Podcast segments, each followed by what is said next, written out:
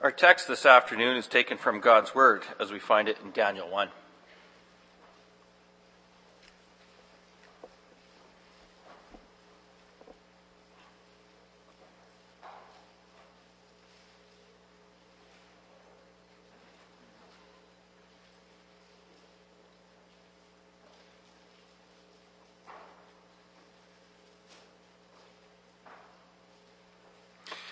In the third year of the reign of Jehoiakim, king of Judah, Nebuchadnezzar, king of Babylon, came to Jerusalem and besieged it.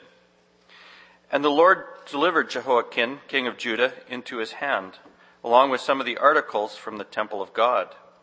These he carried off to the temple of his God in Babylonia, and put in the treasure house of his God. Then the king ordered Ashpenaz, chief of his court officials, to bring in some of the Israelites from the royal family and the nobility, young men without any physical defect, handsome, showing aptitude for every kind of learning, well-informed, quick to understand, and qualified to serve in the king's palace. He was to teach them the language and literature of the Babylonians. The king assigned them a daily amount of food and wine from the king's table. They were to be trained for three years, and after that they were to enter the king's service. Among those who were chosen were some from Judah: Daniel, Hananiah, Mishael, and Azariah. The chief official gave them new names: to Daniel, Belteshazzar; to Hananiah, Shadrach; to Mishael, Meshach; and to Azariah, Abednego. But Daniel resolved not to defile himself with the royal food and wine. He asked the chief official for permission not to defile himself this way.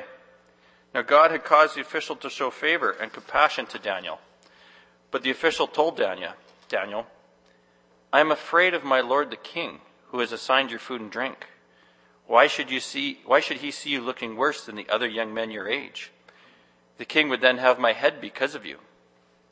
Daniel then said to the guard whom the chief official had appointed over Daniel, Hananiah, Mishael, and Azariah, Please test your servants for ten days. Give us nothing but vegetables to eat and water to drink. Then compare our appearance to the, with that of the young men who eat the royal food, and treat your servants in accordance with what you see. So he agreed to this test and tested them for ten days. At the end of the ten days, they looked healthier and better nourished than any of the young men who ate the royal food. So the guard took away their choice food and the wine they were to drink, and gave them vegetables instead. To these four young men, God gave knowledge and understanding of all kinds of literature and learning, and Daniel could understand visions and dreams of all kinds. At the end of the time set by the king to bring them in, the chief official presented them to Nebuchadnezzar. The king talked with them, and he found none equal to Daniel, Hananiah, Mishael, and Azariah. So they entered the king's service, in every matter of wisdom and understanding, about which the king questioned them. He found them ten times better than all the magicians and enchanters in his whole kingdom. And Daniel remained there until the first year of King Cyrus. The sermon which I read to you this afternoon was prepared by Reverend Eichelboom of the Free Reformed Church at Lanceston, Australia. In response to the sermon, we will sing hymn fifty-three, stanzas one, two, and three. Beloved congregation of our Lord Jesus Christ, any teacher will tell you that there are a lot of different ways to learn. The easiest way to get information is to go to an encyclopedia, or if you like, the internet. Type in Korean War, and your computer will guide you to several, several thousand different websites, and so you can discover everything you want to know about the Korean War. But there is also another way of learning about a particular war, and that is by reading a novel. In fact, a novel often gives a much better impression of what really happened. For in a novel, we meet some of the people involved. We get an impression of how the war affected families and changed lives. Somehow a novel makes a war seem more real. Now, of course, the book of Daniel is not a novel. Instead, it is the inspired word of God. But still, the book of Daniel is as exciting, as dramatic as any novel. In chapter one, Daniel bravely challenges an instruction given by the king of Babylon himself. A few chapters later, Daniel's friends survive being thrown into a fiery furnace. And in chapter six, Daniel himself survives being thrown into a den of lions. How many novels offer more excitement than that? And yet, we understand the book of Daniel is not included in the Bible because God wants to entertain us with exciting stories. Instead, the book of Daniel is all about one particular war. War between Judah and Babylon. War between Jehoiakim of Judah and Nebuchadnezzar of Babylon. But most of all, war between God and Satan. For on one hand, we have Daniel, or the kingdom of Judah. That is the people of God. And on the other hand, we have Babylon, or as Daniel calls it, Babel. And the name Babel, Babel is mentioned in Genesis eleven, you know, immediately after the flood. Then all the people of the earth came together to build a city that would reach up to heaven. And if we go right to the other end of the Bible, in Revelations eighteen, Babel is still wicked, godless city that opposes God and the church. All the way from Genesis to Revelation, Babylon is the city of man, the city of unrighteousness. And in Daniel one, these two cities, Jerusalem and Babylon, oppose each other. And then we notice that Babel is, oh, so much stronger than Jerusalem. At the beginning of the chapter, the armies of Babylon have surrounded Jerusalem. And when Jerusalem falls, the king of Babylon takes the treasures that belong in the temple of the Lord and brings them to the temples of the gods of Babylon. And then the people of Israel, the children of God, also become prisoners of the king of Babylon. Babel is almighty, while Jerusalem is battered, bruised, and defeated. So it seems, for a moment, as if God is weak, while the devil is strong. But then the rest of the book of Daniel demonstrates, in a most dramatic fashion, that the Lord our God is in total control. In fact, the Lord our God plays with Babylon like a cat plays with a mouse. He gives her freedom, freedom to attack his children, but he never loses control. Instead, everything always happens exactly the way that suits him. Every time he shows his power so that even the heathens are forced to confess his glory and power. And we need to hear this message, beloved congregation, because we look around us and we see that we live in a godless world, and it seems to be getting worse all the time. And then it is easy to be discouraged, easy to worry about the future and our children. If the world sometimes makes life difficult for us now already, we shudder to think about what the world might do to our children. But then the Lord speaks to us through the mouth of his prophet Daniel, and he says to us, "See how powerful I am? Notice that I am in complete control. And so believe that I will provide for you. I will protect you. And I will always be there for your children as well. I control all things by my almighty power. I proclaim to you this morning the gospel of your salvation under the following theme. The Lord Almighty reveals his glory through the faithfulness of his children." Our three points. Their faithfulness is challenged. Their faithfulness is confirmed. Their faithfulness is rewarded.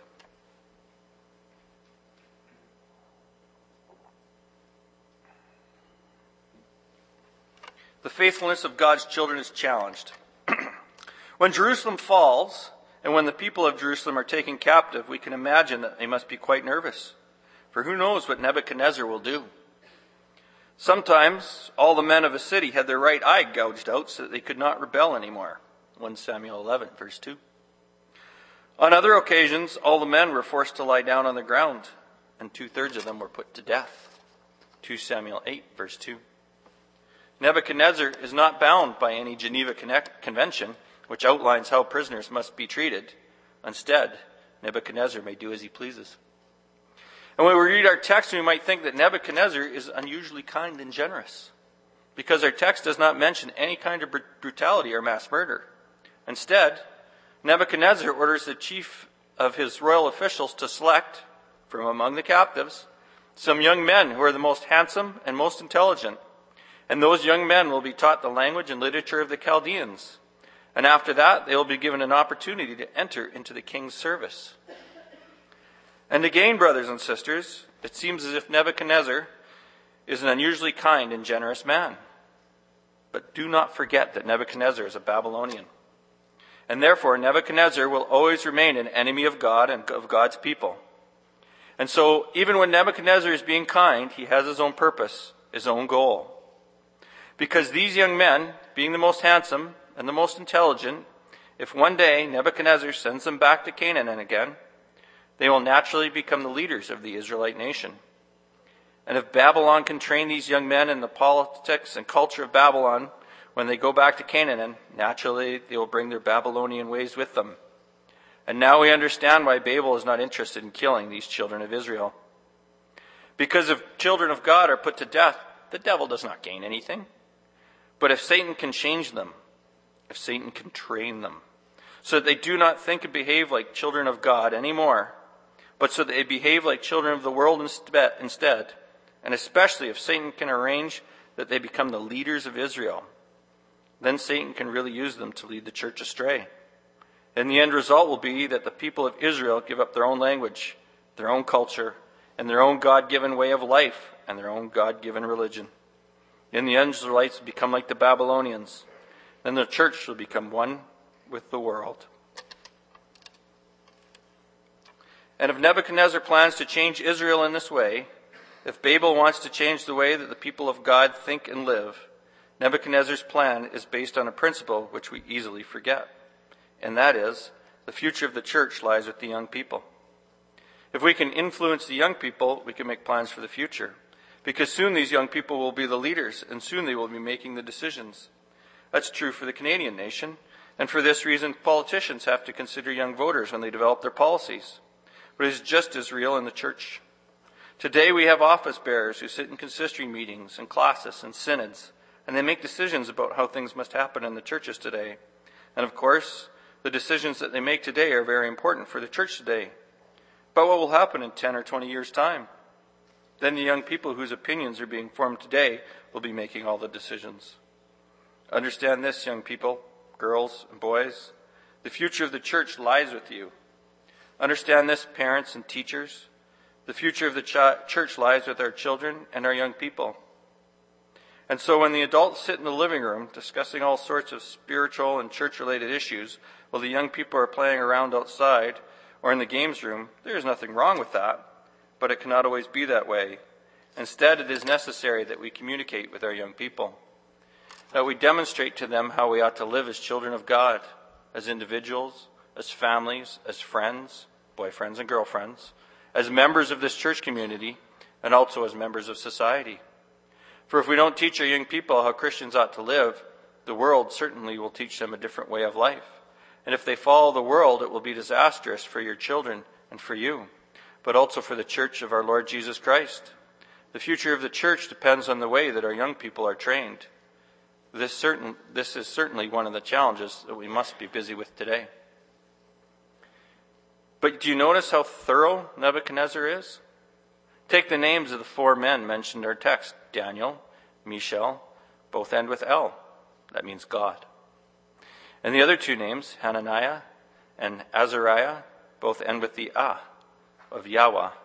That means the Lord. These names, says Babel, have to disappear.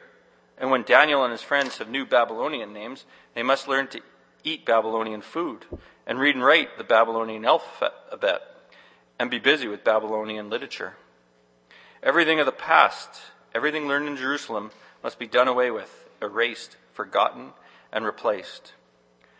Instead, those Israelite young men must become like Babylonians in every respect. And of course, there are no Israelite young ladies in the picture. Instead, these young men must be matched up with Babylonian women. And only when everything around them has become Babylonian, only then will Nebuchadnezzar be satisfied. And also this is part of Nebuchadnezzar's strategy. And, al- and also this part of Nebuchadnezzar's strategy is based on a principle that we can easily forget. Because we truly want to bring up our children in the fear of the Lord. And therefore we teach our children Bible stories. We send them to catechism classes. We sing psalms with them at the supper table. In other words, we teach our children all about the Bible and all about Christ. And we do all this because we really think it's important. We want, we really want our children to be Christians. But then there are also many other things which to us don't seem important. The way we dress, for example, that's only an external matter. It has nothing to do with faith. The music that we listen to, that's not important either. The way we talk to strangers or talk to each other. The way that we furnish our houses. These are personal things, matters of taste. They have nothing to do with our religion. But Nebuchadnezzar knows better. And Satan knows better as well. And that's why when these powers of evil want to influence us, when they want to do their best to draw us away from God, they don't limit their attack to spiritual issues and to matters of religion. Instead, they concentrate just as much on everyday issues of the names that we use, the food and drink that we consume, the language that we speak, and the literature that we do or do not read. Our enemies are so clever and so thorough, they pay attention to every issue in life, big or small, important or unimportant. They look everywhere for an opportunity to drag us away from God. The devil knows that little things in life matter very much. Nebuchadnezzar also knew that little things are very important. And so if we want to resist the devil, it is not wise to shrug our shoulders about little things in the lives of our children and to assume that they are not important. For if we ignore anything, we may be sure that the devil will accept the opening with both hands and will use every opportunity to do you and your children as much harm as he can. When Nebuchadnezzar defeats Jerusalem, he seems so kind and generous. generous. We would call him enlightened. Cruelty and brutality seem to be furthest away from his mind. But behind the kind face of Nebuchadnezzar, we see the hand of Satan, who wants to bring about a deformation in Israel. And Satan attacks, especially the young people in the church, because he understands that if we can influence their thinking today, in a few years' time, he will have the leaders of the church in his hand. Satan understands that. The world understands that. Do we understand that as well? And when Satan attacks a church, he does not concentrate on religious issues at all. Instead, he attacks us in every issue of our lives. He does whatever he can to make us sin, draw us away from God. And therefore, we also need to resist the devil. Not just in our thoughts about God, not just in our religious life, but indeed we need to resist the devil in every part of our lives, in everything that we think, say, and do. That is the challenge that God set before Daniel, and that challenge remains for us today. In our second point, we will see that Daniel and his three friends respond to this challenge in a most wonderful way. They all remain faithful.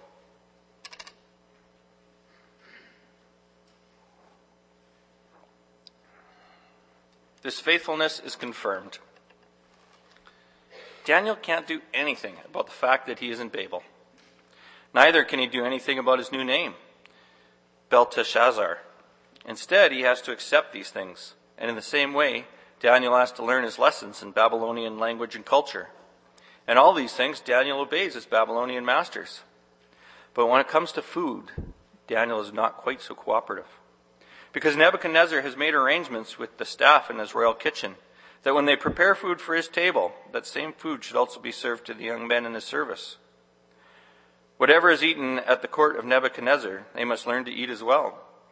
But Daniel is an Israelite, and through Moses, God commanded that all the Israelites were not to eat certain kinds of food because they are unclean. And so when the servants of Nebuchadnezzar say to Daniel, "Eat this food," well, the law of God says, "You may not eat this food." Then Daniel says, "No, I will not eat." Because in all things, Daniel wants to obey God, even if it means disobeying Nebuchadnezzar. And this would certainly not be an easy decision to make, brothers and sisters. Daniel has his whole career ahead of him. And if he makes a good impression on the Babylonian rulers now, if he cooperates with them for just the next three years, after that he can go on getting a well-paid position somewhere in public service. A position of power and respect, where he'll be free to obey all God's laws to his heart's content.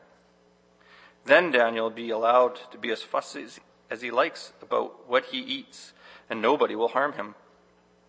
But right now, Daniel is not in a position to ask any favors. And so, the wisest thing to do would undoubtedly be to say nothing, eat what is put in front of you, and stay out of trouble.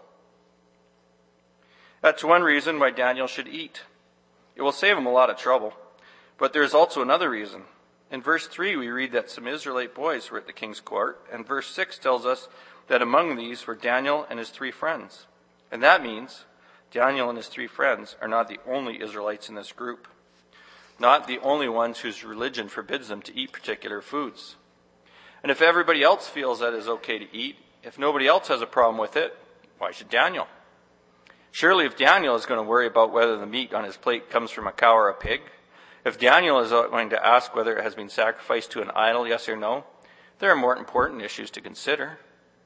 And think about this, young men and young ladies. If people of the world ridicule you for being different and for standing on your principles, it's much more difficult to stand on your principles when the people of the church also mock you for being square. And so we should all examine ourselves on this point. Do we support those who are prepared to go out of their way and live their faith? Or do we prefer to be around people who do not take their commitment to God so seriously? Daniel does not think about his career opportunities, and neither does Daniel accept without question the easy way out like all the other Israelites do. Instead, we read in verse eight that Daniel goes to the chief official and explains the situation to him. And when that doesn't help, Daniel goes to the guard who actually serves him his daily food. And Daniel says to him, "Please don't bring us any food from the royal table anymore. Instead, feed us vegetables and water. Try it for ten days. If after ten days my friends and I look weaker and less healthier than all the other young men, put us back onto the king's diet. But if, on the other hand, we seem to be just as healthy as the rest of them, let us stick to our own diet for these three years. In other words, please test us. If you do, we promise that we will abide by the outcome of the test, and we would like you also to abide by the outcome of this test." And do you see what the possible consequence of this suggestion is, brothers and sisters? If after ten days the guard comes back to Daniel and his friends, if the guard concludes that Daniel is not as healthy as all the others, then Daniel will have to break God's law. Then Daniel will have to eat food that is unclean. Daniel will have to eat food that God has forbidden. And that means, in our text, Daniel is really testing God. Daniel is really saying to God, if you don't want me to eat food that is unclean, if you want me to stick to your law, then you will have to act. You will have to make sure that I stay healthy. When Daniel offers to abide by the outcome of the test, that really means if God wants Daniel to keep God's law, then God must make sure that Daniel becomes healthy and strong. For if Daniel does not become healthy and strong, then God will lose out, for Daniel will disobey God's law. Indeed, beloved congregation, Daniel does not hesitate to put the Lord to the test in this way. And why not? After all, Daniel believes that God cannot possibly fail. Daniel is convinced that he will be at least as strong, as healthy as all the other boys. After all, God is good, God cares for his people, and God always does what is good for them, doesn't he? And so, since God has given Israel the law that they should not eat particular kinds of food, is it likely, indeed, is it possible, that if they obey these laws, they will become weak and unhealthy? Does God put his children on a diet of second-rate food so that they remain weaklings? Of course not. That is the first place. What God commands must necessarily be good. But more importantly, Daniel also understands that when we eat and drink, our health and strength does not depend on what we eat. Instead, it depends totally on God. We eat, and then God blesses us. He uses the food to give us energy. Not as much energy as there is in the food, but as much energy as he likes. If we drink only water, God can still make us healthy. If we eat the finest foods, if we follow the most carefully planned diet, we can still be constantly sick. Because health and strength don't come from food. Instead, they are gifts that come to us from God. And this is not only true for our bodies, brothers and sisters, it also applies to our souls and to our minds. Academic and spiritual, too, comes only from God. Of course, we want our children to receive a good education, the best possible. We may not be satisfied with anything less, so that in every aspect of their lives they can carry out the tasks that God gives them to do. And so we need to ask ourselves, what is it that makes a good education? What do our children need to become mentally and spiritually healthy? And then our answer must be not a brilliant educational program, not exceptional teachers, and not the most up-to-date resources either. Instead, our children depend completely on the blessing of God. For you see what happened to Daniel when he rejected what seemed to be the best food, when he took what seemed to be everyone else to be of lower quality, because he knew that this was the way of obedience to God. God rewarded his faith.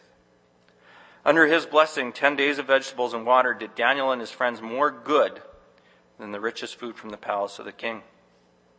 Remember this when you have an opportunity to relocate to Fort Mac or the U S where you can get a better job. Remember this when you have to make choices for yourself or for your family. Success does not depend on your effort, and what you get out of it does not depend on what you put into it. Instead, success always depends upon the blessing of God. For if God blesses, we are truly blessed, and nothing and nobody can take away our blessing. But if God does not bless us, everything that we do is in vain. Daniel knows this, and he lives according. And therefore the Lord blesses him richly. And we see this in more detail in our third point.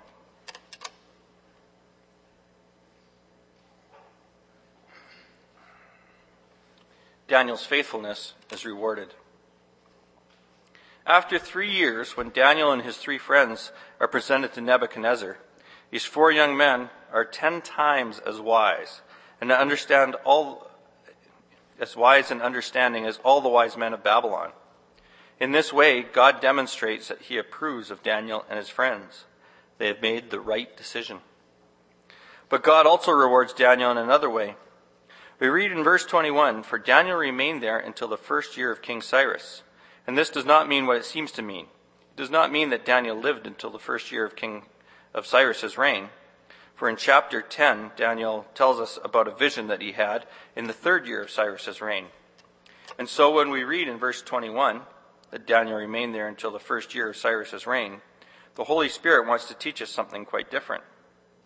And what then does verse twenty-one mean when it says that Daniel remains there until the first year of Cyrus? Well, at the beginning of the story, we saw two forces opposing each other, Babel and Jerusalem, the unbelieving world, and the Church of Jesus Christ. And in the first point, we saw that Babel was free to indoctrinate the children of the church with its own culture and lifestyle. And then it looked as if the church was in danger. But in our second point, we saw that Daniel is not tempted by the opportunities offered by Babylon. Instead, together with his three friends, he is faithful to the Lord. Babel could not destroy these four God-fearing young men. For more than sixty years, Daniel lives in Babylon, literally in the den of the lion. And yet the Babylonian lion cannot destroy him.